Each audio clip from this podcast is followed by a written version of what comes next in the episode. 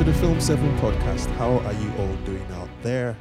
Today is a lovely day. It's a bit chilly, but I hope it's not too cold where you are. I'm Andy, and I've got with me Jake. Hello, Andy. It is getting a bit colder now. We're entering, uh, getting to the end of the summer. Yes, uh, I know.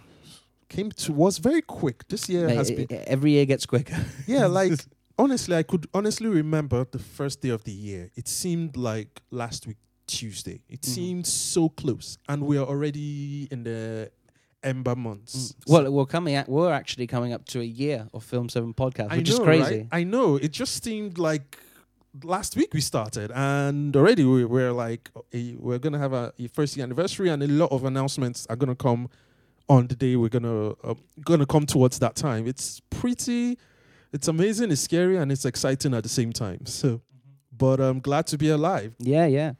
Have you watched anything cool this week? No, I've been too busy this week. On too busy, too busy. I'm just haven't been able to watch anything worth reporting on. I mean, obviously, I've watched some things, but nothing worth mentioning on the show. Yeah, that's fair enough. I mean, very similar to yourself. I haven't had a chance to go to the cinema.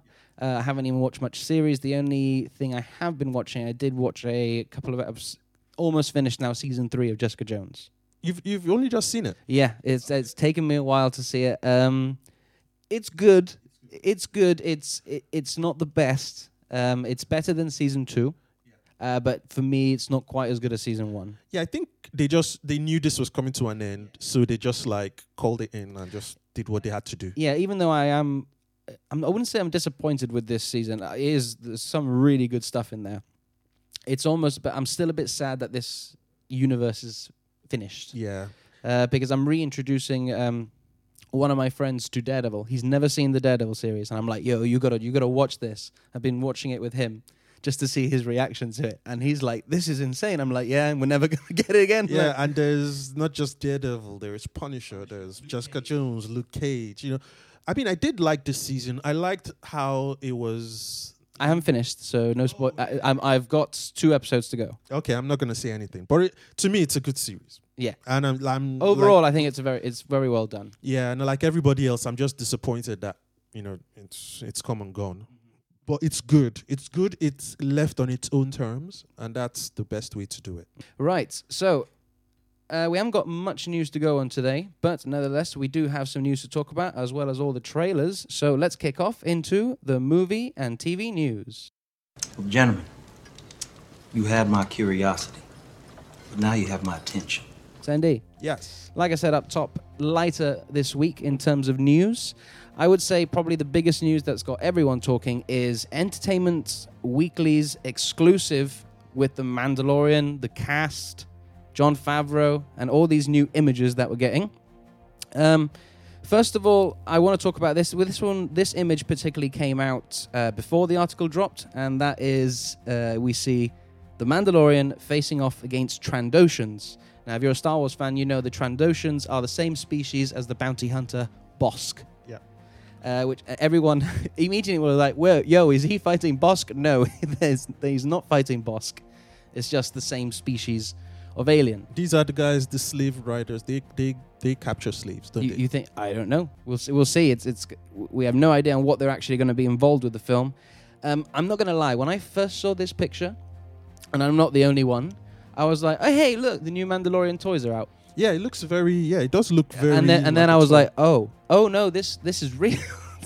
yeah, so it it does. I don't. I'm not huge on this image. It does look a bit toy. It looks toyish. To be honest, it does look like it was done on a CG on a screen. It doesn't look like they were actual actors. Yeah, that looks more like it was definitely down on a on a sound stage. You could sort of tell there. Um, but we did get some other cool images as well. So we have the front cover of the Entertainment Weekly, which we see the Mandalorian in all his glory. I do like the the helmet and the way and the colors in the helmet. Uh, and we also have this image where we see the Mandalorian with the character Cara Dune and this new character in like this village Yeah. we see. So, uh, and we see we've seen this character in the trailer. Uh, it is the character we see holding the baby. Mm. So this leads me to reckon that maybe he's got a job protect this baby. Maybe the baby's force sensitive, Mm. and the empire and the remnants of the empire are after it. That's a possibility. That would be a good plot. I think Star Wars Disney they just need to calm down and stop showing us stuff. Like we we get it. We are excited. We can't wait for it to happen. Like I don't want to be more excited than I already am. Just so that if it, in case I know it won't, but in case it's bad, it won't hit me as bad as the Last Jedi. you know, it won't hit me as the as bad as the Last Jedi. So I don't want to put all Get your my- expectations too high. Exactly. You know, it's at the right level that it should be before the release. Don't don't don't don't don't spoil it. For No, I think like like I said, like whenever we get a big project like this, we always get a some sort of like whether it's Deadline or the Hollywood, they do an exclusive on the piece. So you're always going to get some information. I think they've been very careful to release the information that they have released and say what they've said because it still doesn't actually like when I when I said that I'm just putting things together. I could be completely wrong. So that's pure speculation. They haven't actually said what the plot's going to be. yeah, they have they haven't said that. However, they've just been showing a lot of characters, and I just I don't think that's that I don't think that's good. L- leave something to the imagination. Give us something to talk about after episode one, after episode two. If you keep releasing everything, showing us all the characters, all the locations, we'll have those discussions now. And by the time the, the series itself is on, nobody is going to have anything new to say, you know, and that's what I'm hoping doesn't happen for this. This is the first live, um, st- I think it's the Live action, yeah. live action Star Wars series. So don't treat it like it's this is the pattern other people have used. This is unique because Star Wars is unique. I think Star Wars is the longest cinematic franchise in history. One of if The longest. yeah yeah. It's yeah lasted think, or James Bond maybe. Oh yeah, that's true. James Bond would be longer, but like maybe okay, let's say maybe the longest American franchise. Yes, you can You say know, it, yeah. So cinema cinematic franchise. So it deserves. It's not. You can't treat it like other patents. You have to treat it like its own thing. You know, and I just I'm just hoping that they know what they are doing. Disney most times they I know would what they're like doing. you know in most cases I would agree with you about not releasing too much information, but we've seen this from Lucasfilm. They're very particular about what they release. So I think the stuff they're releasing is only the tip of the iceberg of what we're actually going to see and get into. But that's just my tinfoil hat. Yep. As we always say on the show, We, We shall, shall see. see. I really like some of the comments that Jon Favreau was talking about. Uh, this is his quote It's like after the Roman Empire falls, or when you don't have a centralized shogun in Japan, and of course, the Old West, when there wasn't any government in the areas that had not yet been settled. What do you think about that? His comments there. Uh, so lot of, there'll be a lot of chaos and gun fl- slinging and duels, and you know, it just it's the scenario for a lot of good duels and combat because there is no nobody's going to be running away from anybody. It's going to be face on, you know, because there is no law. So it's going to be action packed, and um, we shall see. Mhm. Honestly, I don't want to just. I want to go in empty and just enjoy it and not expect anything. You see, not expect to see somebody. I want to be like, oh, did you see they had this? Oh, oh, did you see they showed that? You know, I want to do that every week. So Yeah, that's why I'm really happy that they're going to the weekly formats. yeah, which is that's something that I've wanted for Star Wars. Uh, he also goes on to say that, um, like, I've always been curious about what the other people in the cantina are up to. Mm. We are really digging deep into the toy chest and pulling out the action figures that people were always curious about and were not quite in the center of fame, but have a lot of potential. yeah, This is this is me. So like when I was growing up, obviously I had the main heroes, Luke and Han, and you know all these characters. But you always like the weird droids or the aliens that were just background characters. But I don't think any other franchise in history takes as seriously the background characters as Star Wars. Like we like that guy. He appeared for like Mhm. a frame. Yeah. But he's a character and he's got this huge backstory. yeah. It's true though. I, I think there was a time I watched Star Wars, and when I watched, I told myself, I'm not watching it for the story. I want to watch it so I can focus on all the back, all the extras, and all of that. And it was pretty interesting because there are some scenes you just see in the background one robot acting in a funny way. Some robots I've never seen. There was one scene I saw where there was this white robot. It was just acting funny. Nobody ever noticed it. Nobody ever talks about that robot, but he was there, and I was thinking about it like just that guy can have his an entire series just based on him, and it's just amazing because this is a proper world, mm-hmm. you know. and everything has its story, like a real in the real world. That's why I'm really happy that Dave Filoni is on board because he's really good at world building and mythology building. Mm-hmm. To have him paired with Jon Favreau's writing skills and directorial skills, I think there's gonna, it's going to be a really good combo. And speaking of droids, we've got this IG droid who everybody thought at the beginning is IG 88, the famous bounty hunter droid we saw on Empire Strikes Back, but it's not. It is IG 11, and it is played by Taika Waititi. Okay, previous model, so not as vocal, not as vocal as that one. Um, so Taika Waititi has some comments about his character. He says, um, "Where is it?" He says he was trying to find trying to find the perfect voice for it, uh, and he says that he came somewhere between Siri and HAL 9000. He also says that IG11 is very innocent and naive and direct and doesn't know about sarcasm and doesn't know how to lie. It's like a child with a gun. Mm. This has got Taika Waititi all over the place. Yeah, Uh, what's also a bit of news they released is that even though a lot of people are saying, well, why didn't you just make him IG88? That's actually going to play into the story because he is also a, an assassin droid. People in in the s- series are going to mistake him for IG88, and he gets annoyed about that. Mm, okay. So okay, we'll see. So people are like, oh, you're IG88. He's like, no. I've always wanted to know.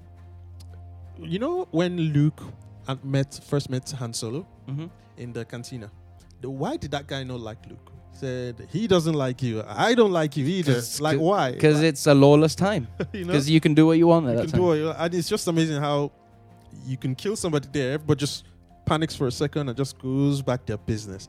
So that's the kind of world the Mandalorian is around, which is really That's a see. lot of the flavor that a lot of Star Wars fans like. yeah, yeah.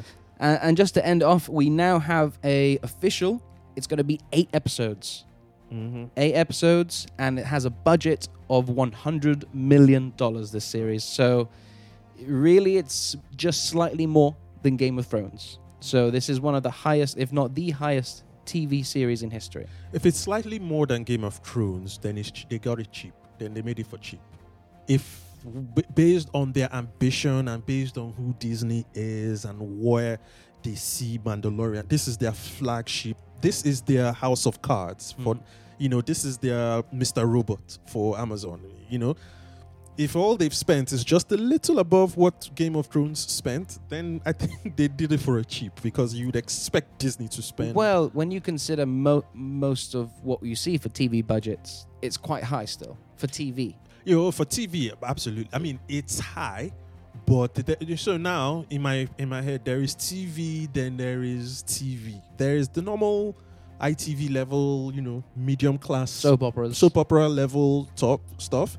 Even though some of them don't look like soap operas, they have the soap opera budget and all of that. But then you now have TV, which is where you talk about Game of Thrones, House of Cards. You know, you talk about these when they are defining our this age. These are the films that they will talk about that defined the age. You know, so those kind of dramas, you don't make them for anything less than a hundred million. You make them for two, three hundred million, and so if, if Mandalorian, which I assume would be in that category, wasn't made for just a hundred, and it was made by Disney, a company that has more money than almost and everybody else, in my opinion, they did it for a cheap. That's just me. I know it's hundred million is more than some countries have, but to me that's cheap. Yeah, I, for me, I think because it's TV, I think it's a lot of money, and I think there's a lot of stake in it there. Um, it's only it's half of what the movie would cost to make. Do you know what I mean? And a movie would probably involve ten times the amount of work uh, than making a series. So I can see it there. Uh, but then again, this is only season one. Maybe season two, they pump a bit more money in if it's really good, Mhm. and you know the, everyone loves it. Which most of the time we do see happen. The sequel always tends to have a bigger budget. which is it's true. It's true. So the from a galaxy far, far away, we head back down to Earth, and we finally get a release date for HBO's Watchmen, and of course, it's announced with a countdown clock because Watchmen, and the official release date is the twentieth of October this year. So that's literally week, we're weeks away, Andy, and they just sort of dropped it like that. I don't know about you, but I'm. I wouldn't go as far as to say I'm excited for this series, but I'm really, really intrigued and interested in w- what this is. Yeah, the word I had in my head was I'm curious of what this is because you know, like we all know, Watchmen was spe- was written never to be on screen. It was written to be a comic. That's it. He he purposely wrote it in such a way that it will should never be Un- adapted. unadaptable. yes, never be adapted to screen. And not only have they made a film, they're now making a series. so I'm curious to know how they have defiled defi- defiled is the word, right? The the writer of Watchmen. Yeah, well, fr- from da- so Damon Lindelof, is the the showrunner of this show, and is it really interesting? His comments. He says that we, w- they didn't want to adapt it. He said that that is sacred. We don't touch what that. So this is almost a remix. He said Okay. it's a remix of the of the story, and it's also set later in the story of the current events of the book. Okay. So it's not based on the comic. It's based on the comic characters. It's but based in the not- world. Okay, it's based on the characters, but not the story. Yeah, and I and I don't know how much of the characters, the original characters, we're actually going to see. Now okay. we know we're going to get Ozymandias. Okay. That's played by Jeremy Irons. We saw in the trailer we're going to get Doctor Manhattan. For how much? I don't know. Very little, I think. Uh, but obviously Rorschach's dead. Mm-hmm. Uh, uh, Owl, Night Owl, maybe. But It depends how far in the future are they. That's yeah, thing. that's that's the thing. I, I think it's probably a couple of decades yeah. So because d- yeah. uh, at least twenty or thirty years. if they do that, then yeah, only Doctor Manhattan would technically be alive, and I just hope they don't even give him much of screen time No, because he I, was I, I don't think they he will. was boring. I love the character of Doctor Manhattan. The character was good, but he, he, it is a boring character. You gotta admit. No, I think he's one of the most layered characters in, in, in comic history. Def- for me, anyway. Mm. Uh, I'm really intrigued though because w- what what the movie did is that it did bring a lot of people to the original source material.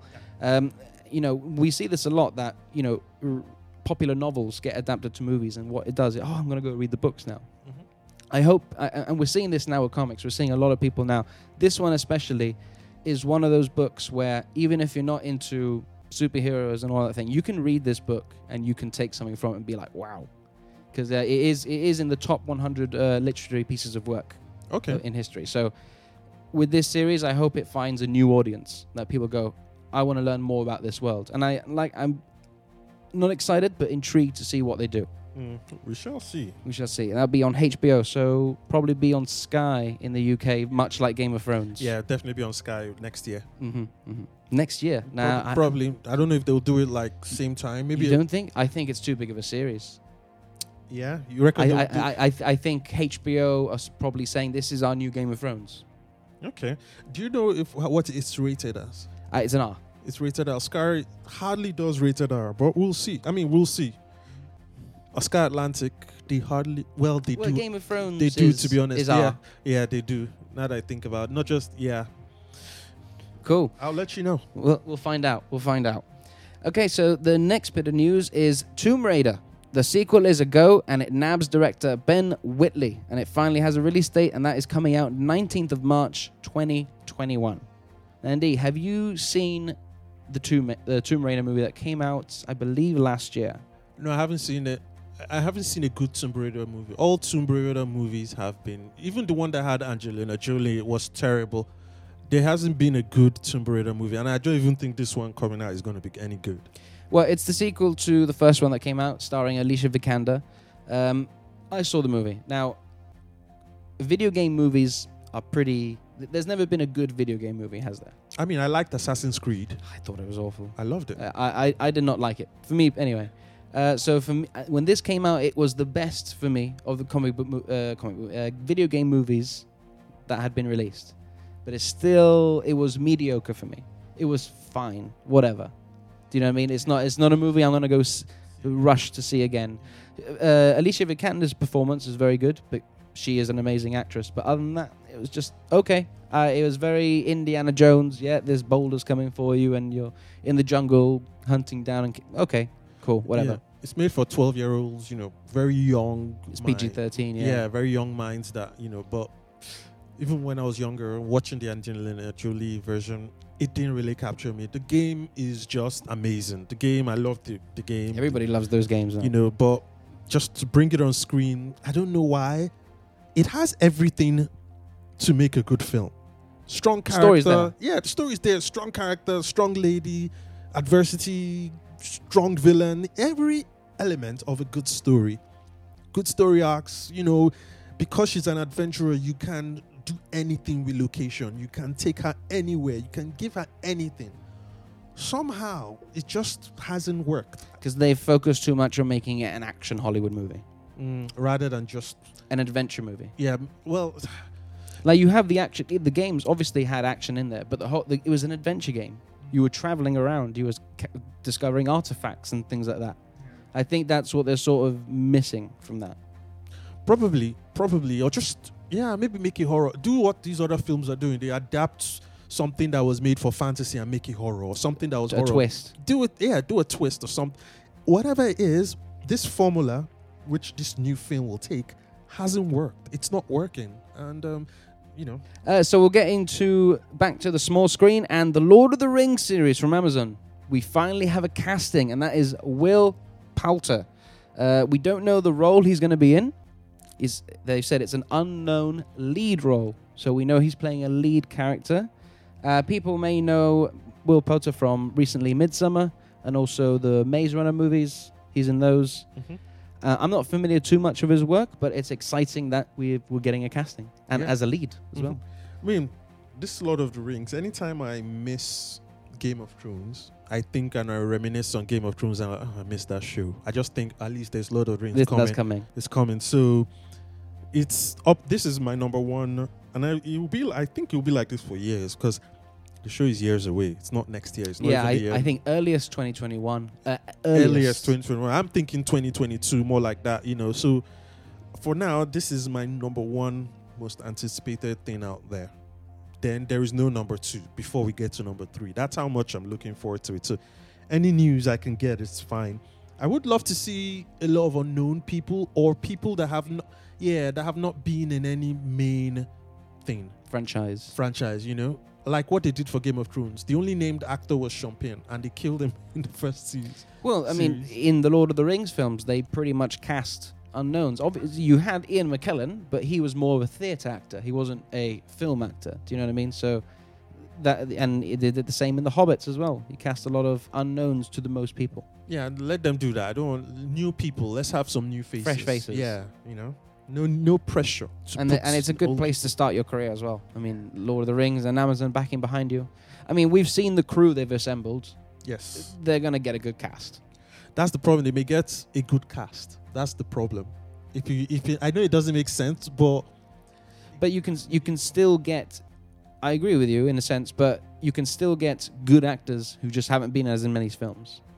Like yeah, you know, if- if- like remember Michael B. Jordan. He hasn't been in that many films really. He's been in Black Panther and Creed films. but no, he hasn't been in many. But he's he has- killed it. Yeah, but the films he's been in, he's been nominated. They've been Oscar nominated. because he's good, but the, the same thing could happen here, obviously, but with Emmys. Yeah, but the thing is, if you so here's my thinking, right? If you bring in actors that have won uh, won things, and I'm not saying everybody should be nobody, but if you bring in too many like A-listers and all of that, they take away the sh- they take away people start concentrating on them rather than the story.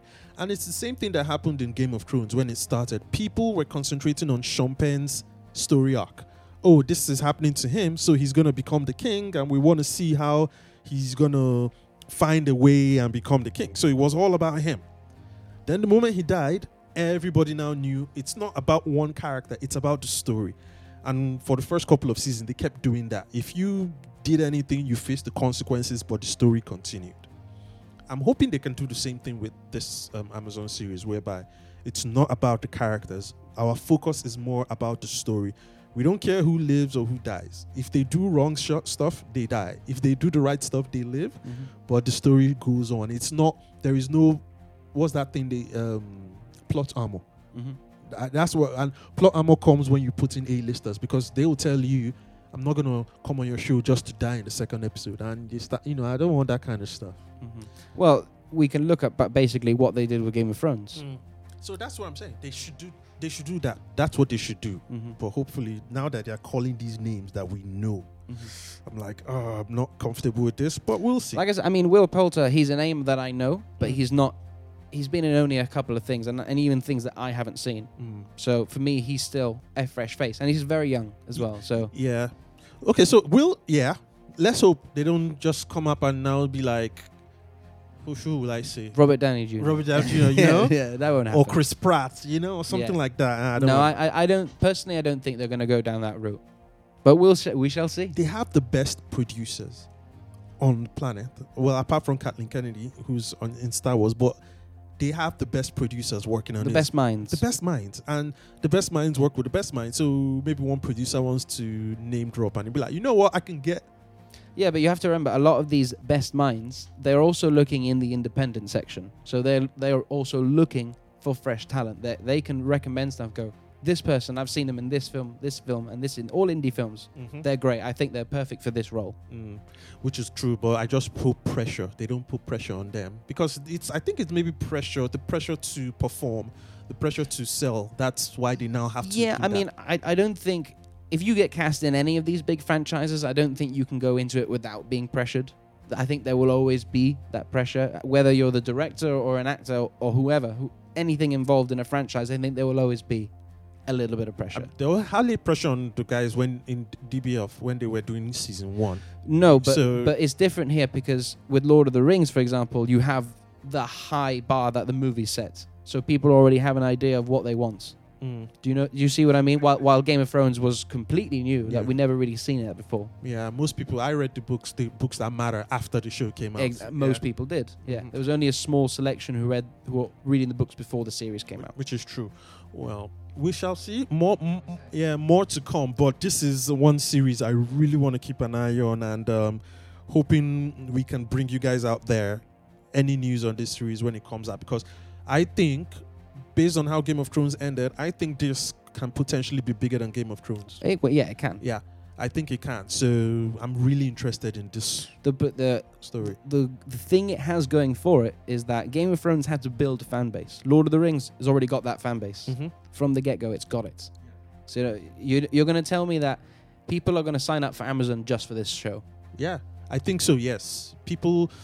Uh, this is sort of like their their House of Cards. I got Netflix because of House of Cards. You know, there is always that one show that makes people Mhm. be like, This is their Game of "This Thrones. is their Game of Thrones." So I'm I'm wishing them well. I want this one to succeed. I really do. I want it to succeed. It has potential. It has, and it has potential. Yeah. Mm. So we'll get on to the n- next story. Uh, this one is a bit more of a somber story, and that is one of the writers of Crazy Rich Asians has left the sequel, and not for good reasons, not for creative differences, but for getting paid only a fraction of the co-writer. Now, a bit more on this story. Andy, you haven't seen Crazy Rich Asians. hmm I haven't You seen have- it. I heard- haven't seen it either. So we're talking about this in the fact that we haven't seen the first film. All I can go by is that the majority of people love this film. Really good reviews. You know, it, I think it won awards and all I sorts. of heard it's really good. and it won. Uh, so here we are. So I got the figure. So the budget was 30 million, and it earned 238 million at the box office. So huge profit for uh, who is it? I can't remember. Warner Brothers. Warner Brothers. There. So they're moving forward with the sequel. Uh, but according to the Hollywood Reporter, the studio wanted to pay 800,000 to 1 million for Chiarelli, who is a white guy, and they only wanted to pay about 110,000 to Lim, who is an Asian woman. Okay. Now, what? Let's let's let's let let me play the devil's advocate if I can, because you know, um, why why did they do that? Well, a statement from Warner Brothers is where I have it here. Uh, this is an industry standard established ranges based on experience, and that making an exception would set a troubling precedent in the business. Yeah, then that's what it is. I call BS. I call BS, and th- th- my my reasons are because okay, if this was her first film, I totally get it. You know, Mhm. she's already pro- her, she's already proven her experience. She has earned you two hundred million dollars in box office profits. She was part of. She was part of the first one, as well as this other guy who also co-wrote the first one. Mhm. They both made that amount of money for you. Right. I think that's her experience. I think she's proven herself there. No, no, that's not enough. So have we have we looked at the? Remember, I said I'm playing the devil's advocate. I'm not. This might not be what I believe. She's also a veteran TV writer. Okay, so now have we looked at what she's done in the past and compared it to what the other guy has done in the past and see if it if they correlate? Who's got more experience? Is there is there are, are there facts behind the reason that Warner Brothers gave? Because remember, this is Warner Brothers that has done Wonder Woman and they've given Kathleen Jenkins, you know, they don't, you know, we don't know them to be like this, right? So there is that thing where maybe it's true maybe it's true that they have a pay band you know and and this happens in companies in large organizations they have a pay structure and where you uh, where your level of experience or how what you were employed for or so many reasons will determine your pay structure. You know what level you are. They, whether you're level one level two level three. And maybe they've used their internal algorithms and they said no she's on a level that this is what we pay.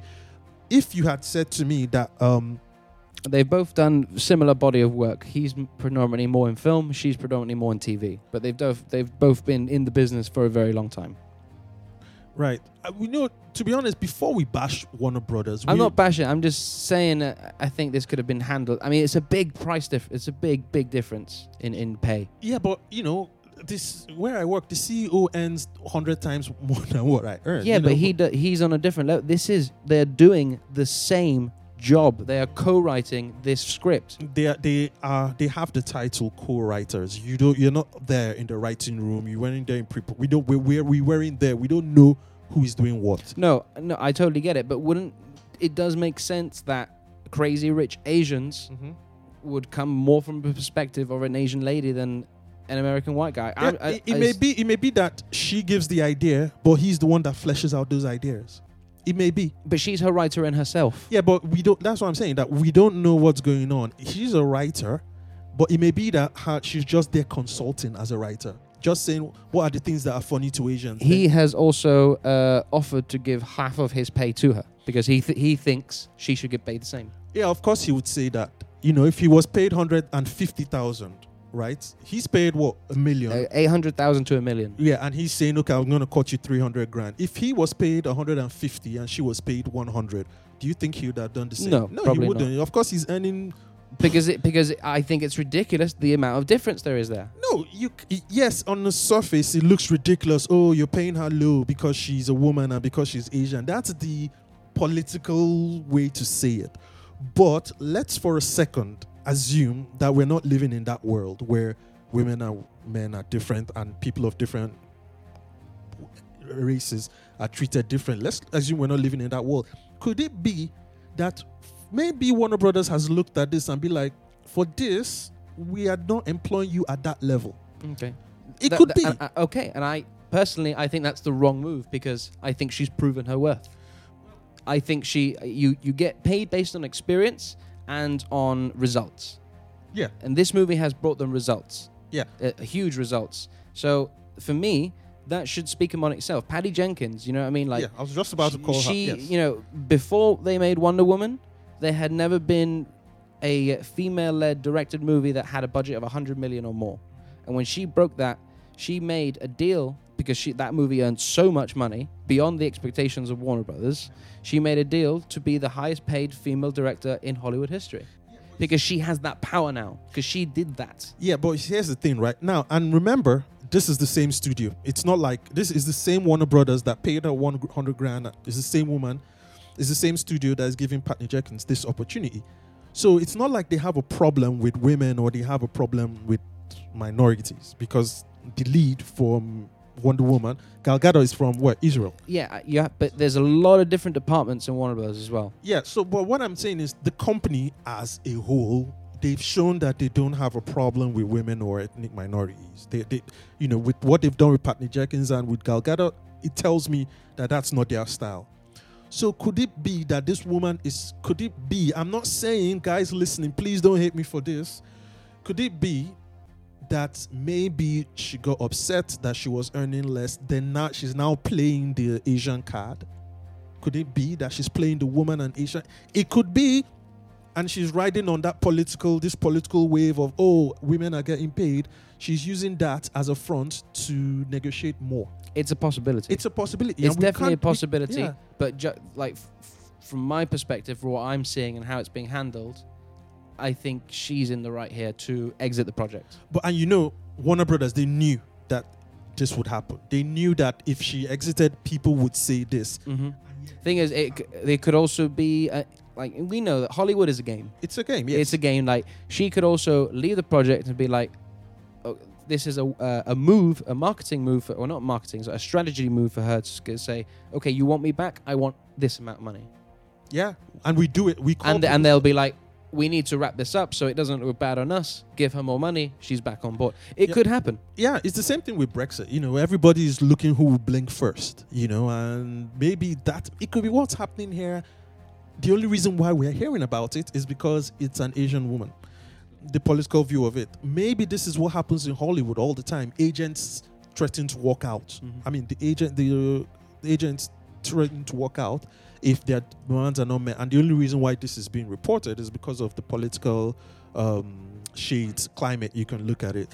But I just want what my conclusion is before we bash Warner Brothers, because that's what will happen, we should take a step back and consider this is the same Warner Brothers that gave us Gal Gadot and Wonder Woman. So they are not they are not that kind of company. They are companies you call now and I'll be like, yeah, yeah, yeah, they are like that. They're very sleazy, they're very they're not they are very they're not good people. But I don't think Warner Brothers falls into that category. So I think they deserve um, an element of benefit of doubt. I totally agree with you. I'm not slandering Warner Brothers in as the company at all. Like you know, I you know I'm a huge fan of the company, and there's a lot of movies I like that come out of there. I just think this particular situation maybe could have been handled differently. That's just my two cents on it. And who leaked the story? Uh, so this uh, the story comes from the Hollywood Reporter.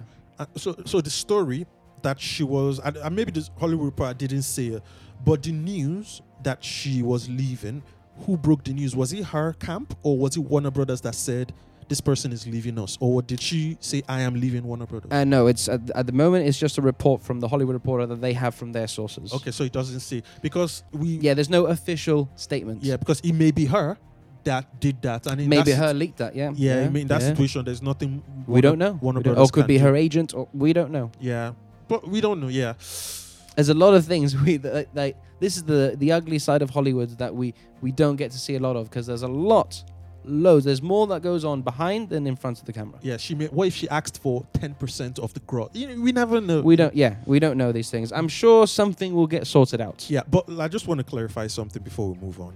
You know, everything I've said, I was saying it because I felt someone needed to play the role of the devil advocate. Please, I am not trying to. S- You need to look at both sides yeah, of the coin. exactly. No, I'm just saying this for folks listening. I don't want anyone to think that I agree that women should not be paid, women or ethnic minorities should not be paid what they deserve. That's not what I'm saying.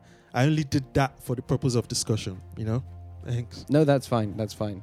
Uh, so, speaking of Warner Brothers and Patty Jenkins, uh, they're losing her, but not in the movies. She's done a deal with Netflix. So, uh, I've got a bit more. Again, the Hollywood Reporter is reporting that she has signed a three-year deal with Netflix that's worth ten million dollars.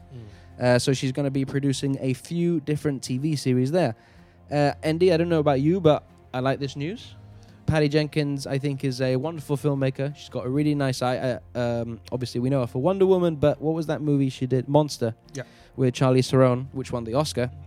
Fantastic film. Uh, but she also is known for her TV work.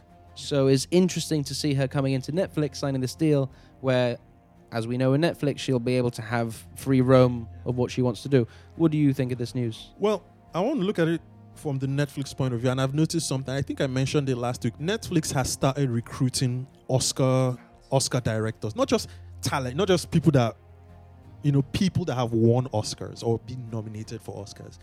What I think Netflix is doing is they are stocking up for battle. Like, you know how in movies where you sharpening your sword or getting your weapons, they are ready for S- battle. The streaming wars are about to begin. It's about to begin and it's going to be brutal because everybody knows Apple doesn't share. They will kick everybody out if they can. Um, Amazon is, you know, is doing what they're doing. Netflix has to do it, and you know the stories we're hearing of Google, tr- you know, um, Google trying to is beginning to start. You know, I'm hearing rumors that Google itself is planning something. I wouldn't be surprised. You know, and you know, they do have that YouTube. They have a streaming service on YouTube, but it's just a YouTube thing. They, I heard that they are really uh, going to invest in an actual streaming service with original content that isn't comedy. So yeah, it's a battle. So my my my take from this is fair play to Netflix recruiting her.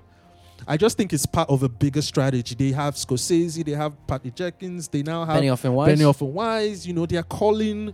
Ryan Murphy's also Ryan- got. you know, That's um. I'm excited. You know, they say there's an African saying that says, "When the elephants make love, the grass suffers." So even though the elephants, I mean, it's the grass that is suffering, but um, here it's different. It's you know, even they are fighting, but it's benefiting us, the consumers. That's the thing. uh, f- For us as consumers, we all win. Mm-hmm. Yeah. That's the thing. There's no win or lose. Like for these companies, yeah, it's a war about getting subscribers. But for us, it's like content here, content here, content here, all the content. yeah.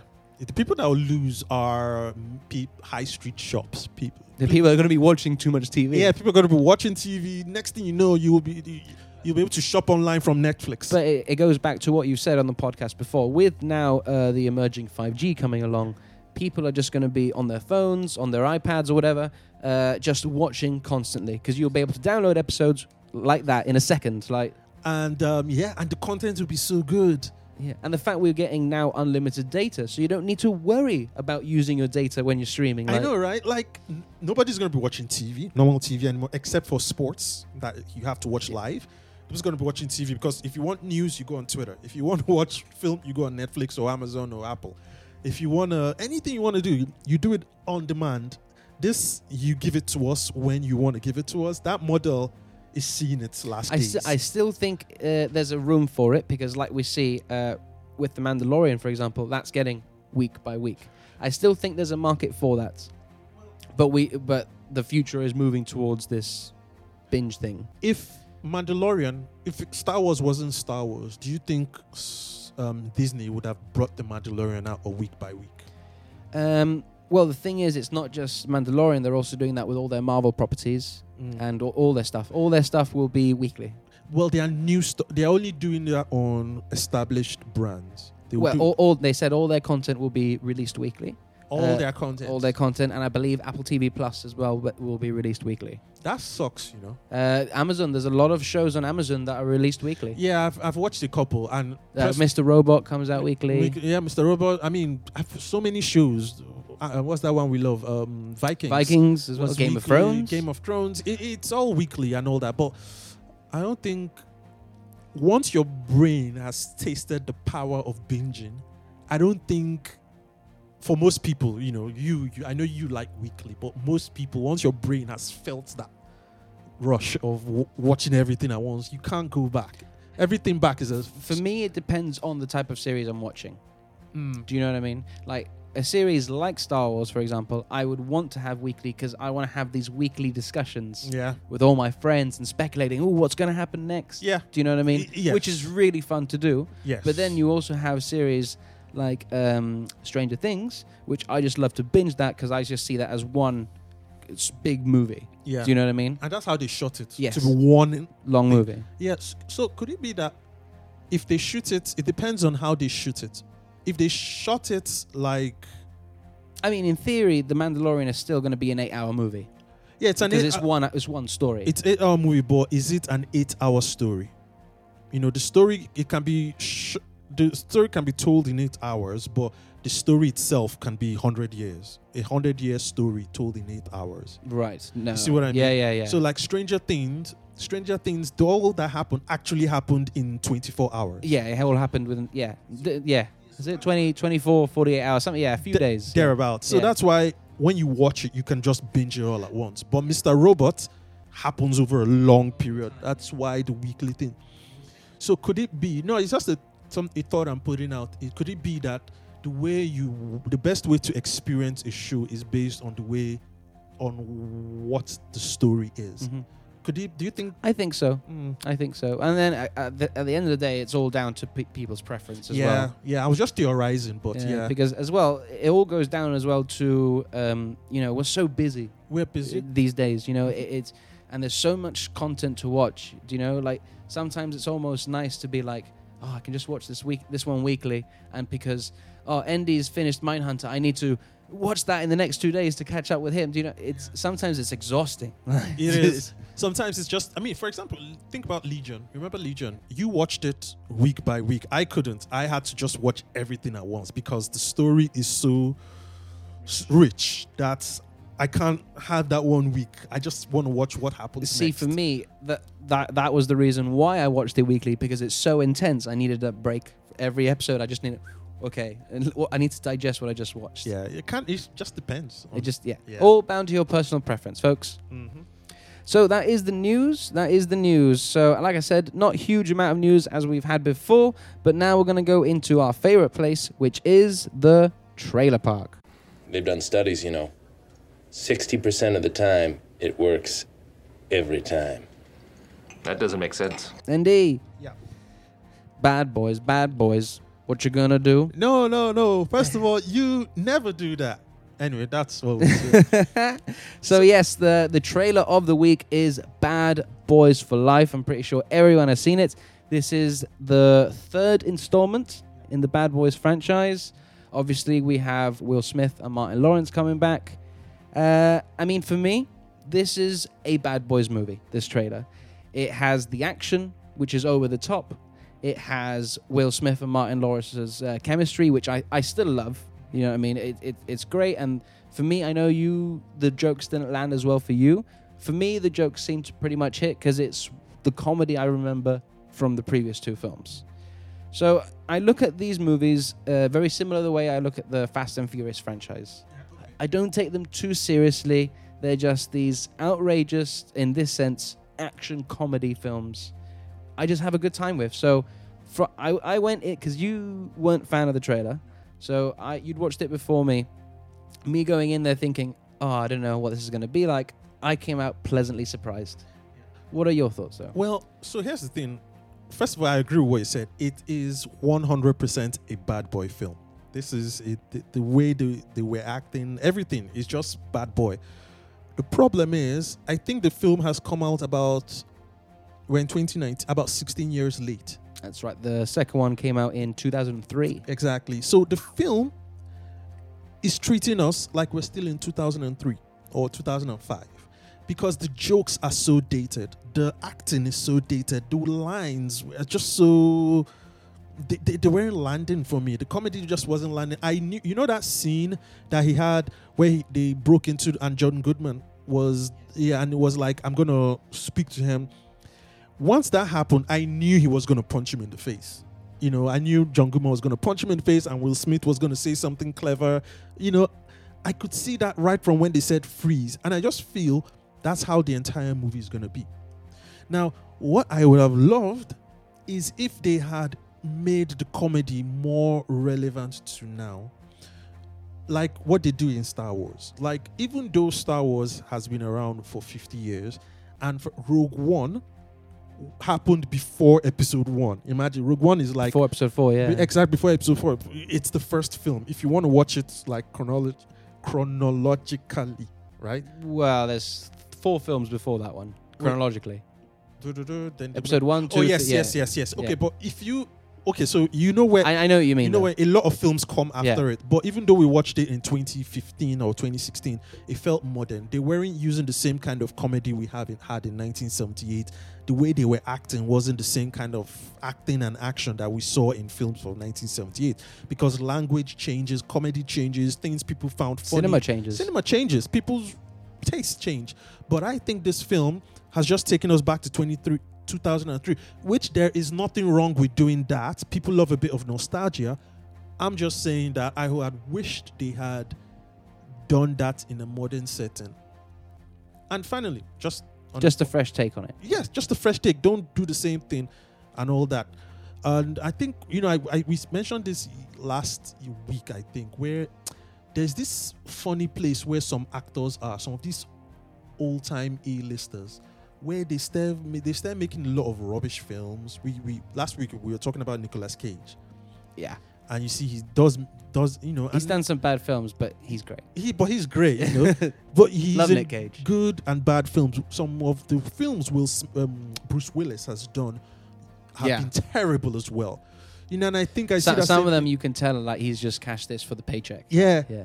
and I'm seeing the sadly seeing the same thing for Will Smith. Somehow, like the Gemini Man, I know it's going to be terrible. This bad boy, it's not. I will watch it because I'm a huge fan of Bad Boy, but I'm not excited. I'm not.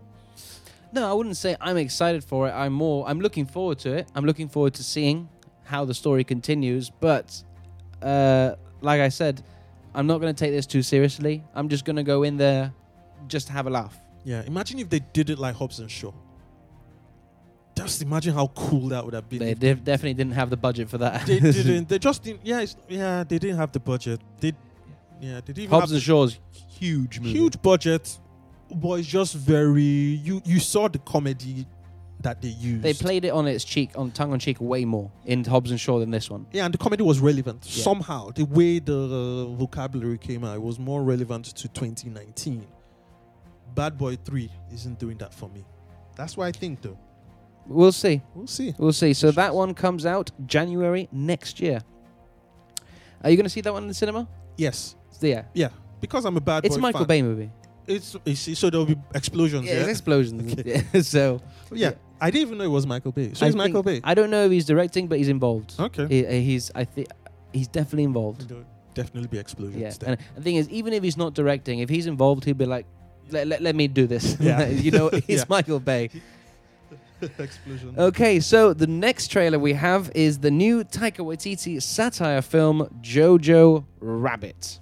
Now, this trailer uh, it gives us a bit more of the story of what we're going to get. Uh, we got the first trailer, which is a teaser where we just basically saw what we expected from a Taika Waititi film. Now, the opening of this trailer is exactly that. Very satire, very Taika Waititi. Uh, but then we get introduced more to the story about this Jewish girl who is hiding in the boy's house. And then we get into this, you know, story of morale and what's good and what's right and treating people properly and all this stuff. But with this huge coat of Taika Waititi humor. Um, Honestly, I'm actually I'm really laughing. This is not me just making. this, yeah, it's. Um, I think from now, I'm really looking forward to this.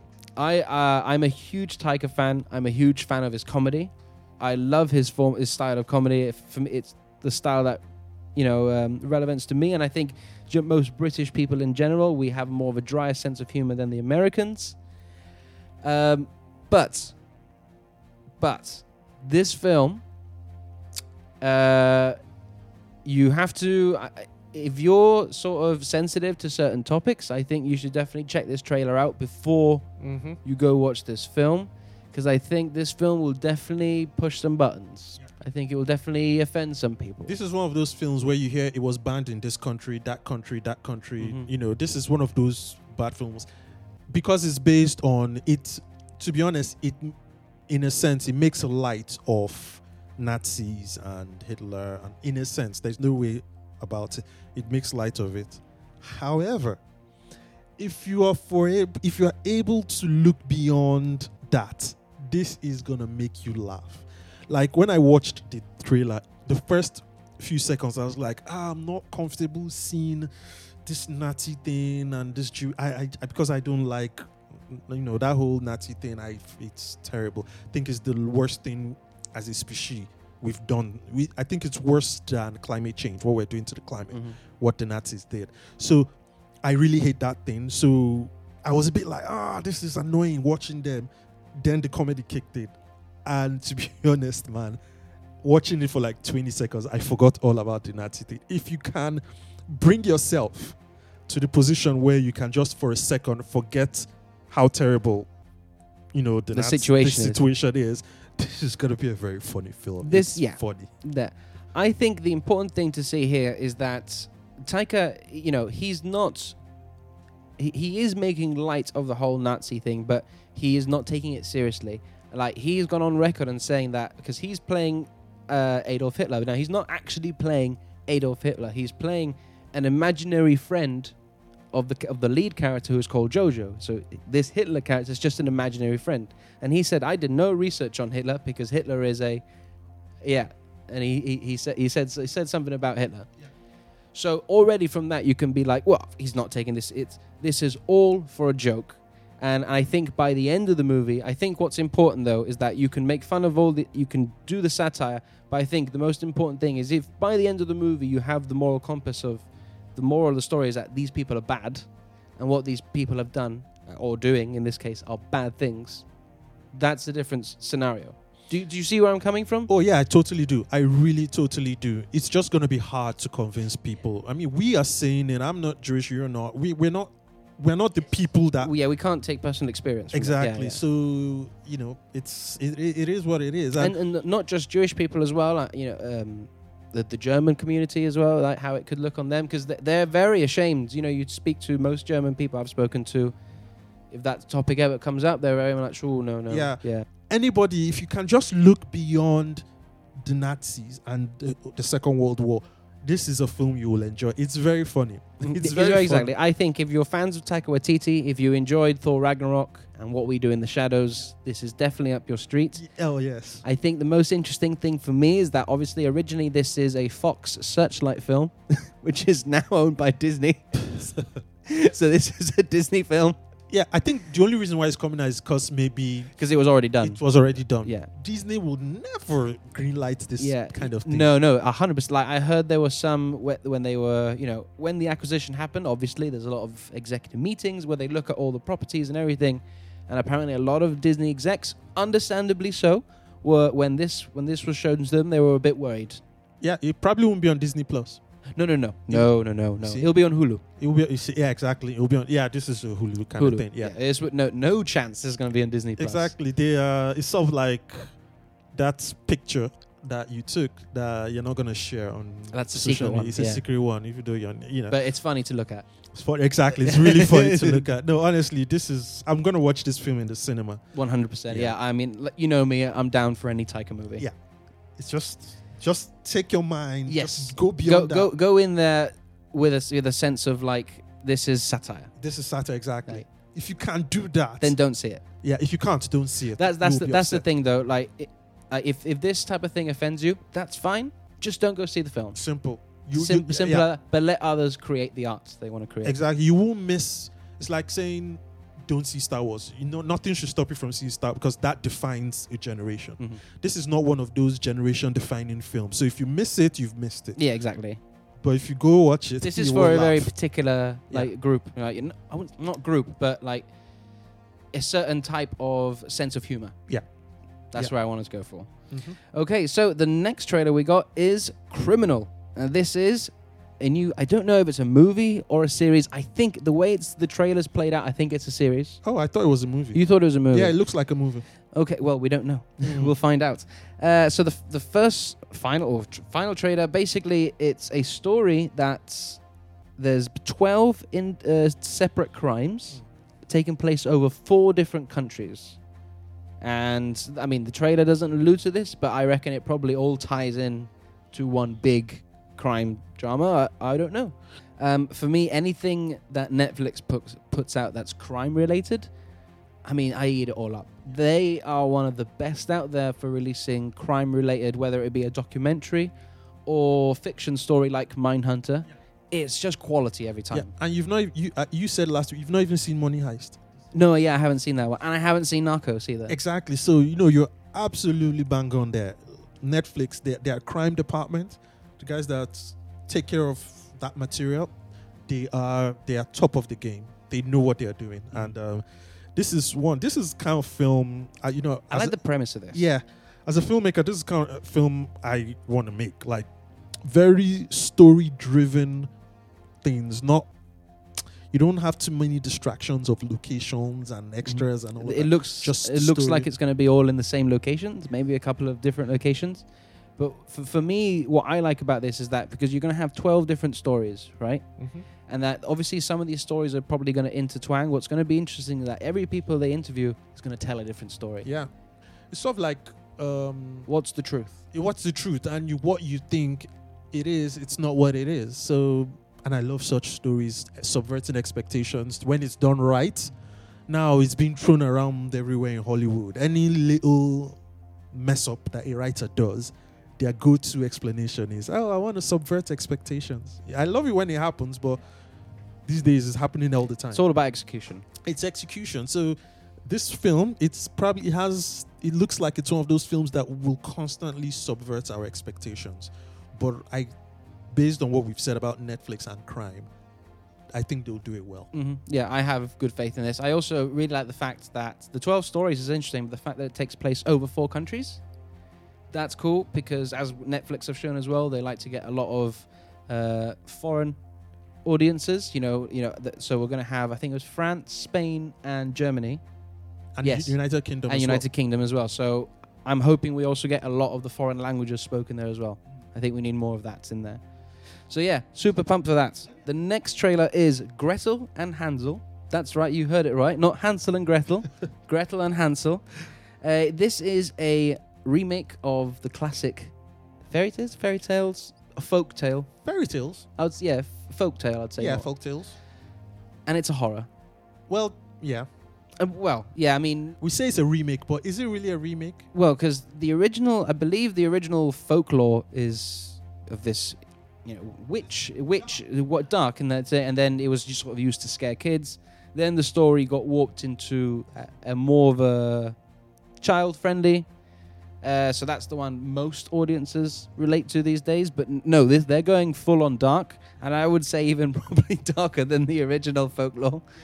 But yeah, this looks like a full-blown um, you know, simple, scary woman in the woods. Mm. She's up to weird stuff. Well, first of all, it's funny. I didn't even notice it. My brain didn't comprehend that Gretel and Hansel. I just saw Gretel Hansel. It didn't. It's just now that it's hitting me that they did it Gretel and Hansel, not Hansel and Gretel. Kind of cool touch there. Sends a message. I think it's a, a subtle way of saying this is different. Yeah, yeah, but also it, it just sends a slight message that you know where we are. But um, you know, is it really a remake? Because most of these stories that we hear of, the original story, all these Hansel and Gretel, and um, give me some of these names. Um, all Well, these Alice in fairy- Wonderland Alice in and- yeah. Wonderland, Peter Pan. um, Peter Pan yeah. they are actually dark stories that were written in Germany that Disney picked up and made it child friendly. And we now think that those child friendly stories are the originals. No, the originals were the very dark ones, like Little Red Riding Hood, or the wolf. It was a story, uh, stories to scare your children. Exactly to behave, make them behave. You know, and uh, back then you you were allowed to tell your kids anything. You didn't Don't go in the woods because, Yeah. the, you know, Exactly, because the big bad wolf is gonna do what's or the, the big witch, bad or wolf? yeah. or the witch, you know. So these were really ter- horror horror stories. So maybe it is. it- Maybe it's not a remake. Maybe they've just told the original story. So, but and I will do some research on that and all that. But it does look very creepy. Looks creepy. It looks creepy and Sound uh, effects, uh, you know, and there's something about just old women. You know, I'm, I'm sorry if any old women are lady, but sometimes old women freak me out. Like when you see them like this in this context, yeah, like they have that thing. You can have that evil witch look about it. Exactly. Like for, for me, it, from a human perspective, two things freak me out the most, and that's the old women and children. you know, when when you get a child involved and the child's a demon child, you're like, oh, Oh, yeah. uh, I don't know of any dates of when that's coming out, but I think I don't know if I'll go to the cinema to see this one, but it's definitely a film I want to check out. Looks creepy. Yeah, I'm not gonna. I, I don't think I'll wait for this on you Sky. Yeah, it was on Sky. yeah. And the final trailer we have coming out is Just Mercy. And this is a stellar cast of Michael B. Jordan, Jamie Foxx, and Brie Larson. This has got Oscar written all over it, doesn't it, Andy? Yeah, they should have just made the name just Oscar. Just Oscar.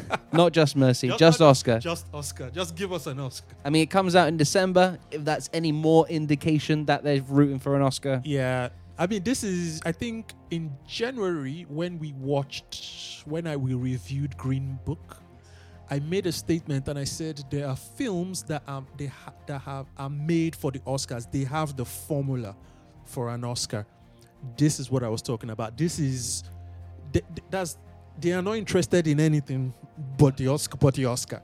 So that's just all I can say about this film. Mm. That's why I'll watch it because I want to watch Oscar-nominated films, and this is it. I think it's also going to be a very good film. Yep. Because, you know, it, saying Oscar nominated films sometimes, you know, because we've seen Oscar nominated films with films that have won, and I've been like, really? That film? it's like, but it's all it's all personal taste, you know. This one though, this one looks like something I'd really enjoy. Mm-hmm. I think for me, what's drawing me is the cast. Yeah. I think Michael B. Jordan, he is the hottest rising star at the minute. I think he's just one of the best actors around. Uh, He- People hire him for everything. And he's so diverse. He, he can do muscle man. At the same time, he can do intelligent nerd. and vulnerable. intelligent nerd, vulnerable, lover, hate player, the guy you hate, everything. The guy is diverse. He's he. I think he'll be the next Denzel. I, think, I, I, nah. honestly, man, this I think because he's still so young as well. Denzel though. But this guy, everything he's been in, I'm just like, man. I mean, Jamie Foxx. What else can we say about Jamie know, Foxx? right? Uh, he's another one that he's just so diverse in everything he does. He he has been in some bad films, but he's always been great. So again, looking forward to his performance and Brie Larson. Yeah. Again, showing that she, as well as these are, is so versatile, and you can just put her in any role and she will just get it. That accent of hers, the sort of. I don't know. It, it's not quite South- southern. it's It's, southern. not quite southern. It's, I would say more like mid. It's supposed to be southern, but she can't fake it. Yeah. Maybe that's why. But it's you sold me on the Yeah. accent. Do you know what I mean? Uh, so yeah, No, it's just this we, movie looks great. we saw Brie Larson in another film today, haven't? Did we? No, I don't believe so. Okay, I thought I saw her face somewhere. Anyway, I can't remember. But no, this cast is, and um, what's his name? Jamie Foxx looks like he looks like he gave a very good performance. Mhm. So, like we do whenever we talk about um, Oscar nominations, give me your call the Oscars. You think this guy will be rec- um, not this guy, this film. This film, this film. Um, best actor Yep. for Michael B. Jordan. Mm-hmm. Uh, best supporting actor for uh, J- J- uh, Jamie Foxx, and best supporting actress for Brie Larson. Yeah. I I, I would say those are definitely a shoe in. Um, maybe best adapted script, yeah. screenplay, Yeah. maybe. Yep. I because agree. it's because it is based on It's a true story. a true story. yeah, True so it's story, yes. Best adapted. Uh, so maybe that. I don't know about best picture. Maybe Nah. I, I, I best picture's weird. Yeah, I don't. See, it's not going to be a best picture. It's not. It it's could. Not, it's. I mean, it doesn't. I could tell you five trailers we've watched. That Could be best picture. could be best picture. Yeah. This is not one of them. It's very compa- very good story, Mhm. but it's not the best picture. But Mm. there's nothing. Who even shot? It? I don't know. It's just. Um, I agree with you on all of those. There is nothing. I've.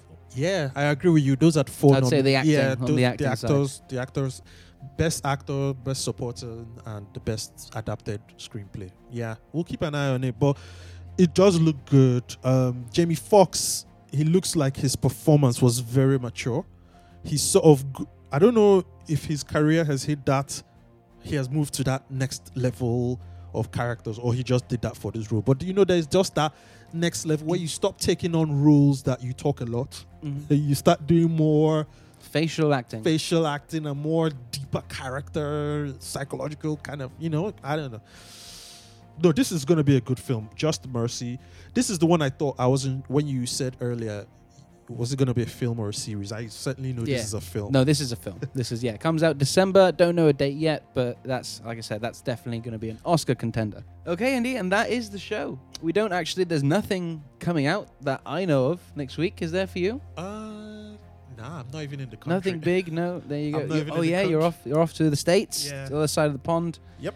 Uh, but with that, that is the end of the show. So we will be back with you guys next week. But before then, Andy, where can the people find you and follow you on your adventures? You can follow me on Twitter at Unduaj at NDUAJ. And you can find me on Twitter and Instagram at Sweaty Jake. And listen to all our previous episodes. Like, subscribe, share, all that great stuff on Apple Podcasts, Spotify, Google Play, and all where you can find major streaming services. But until the next show, guys, see you later.